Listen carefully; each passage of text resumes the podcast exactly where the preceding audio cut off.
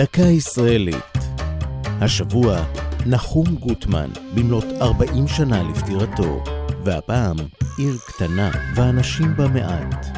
מי שירצו ללמוד על ראשית ימיה של העיר העברית הראשונה, לא יצטרכו לפתוח דווקא ספרי היסטוריה.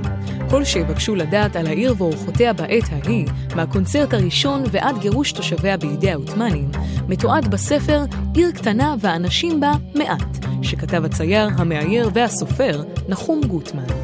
ב-1959 פרסם גוטמן אוסף סיפורים המתארים את שנותיה הראשונות של תל אביב שהוא חווה כנער, אחרי שעלה עם משפחתו ארצה מבסרביה.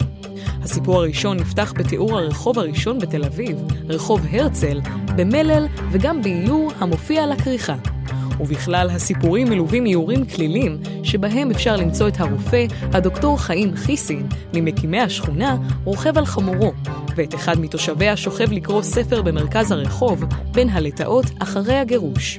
מרבית הסיפורים עוסקים בחיי היום-יום של תושבי העיר, הפועלים, הגננות, הילדים והאימהות.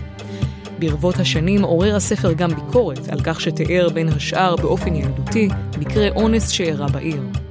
כך או כך מאפשרים תיאוריו של גוטמן לשוב אל הימים שבהם הייתה תל אביב עיר קטנה והאנשים בה מעט.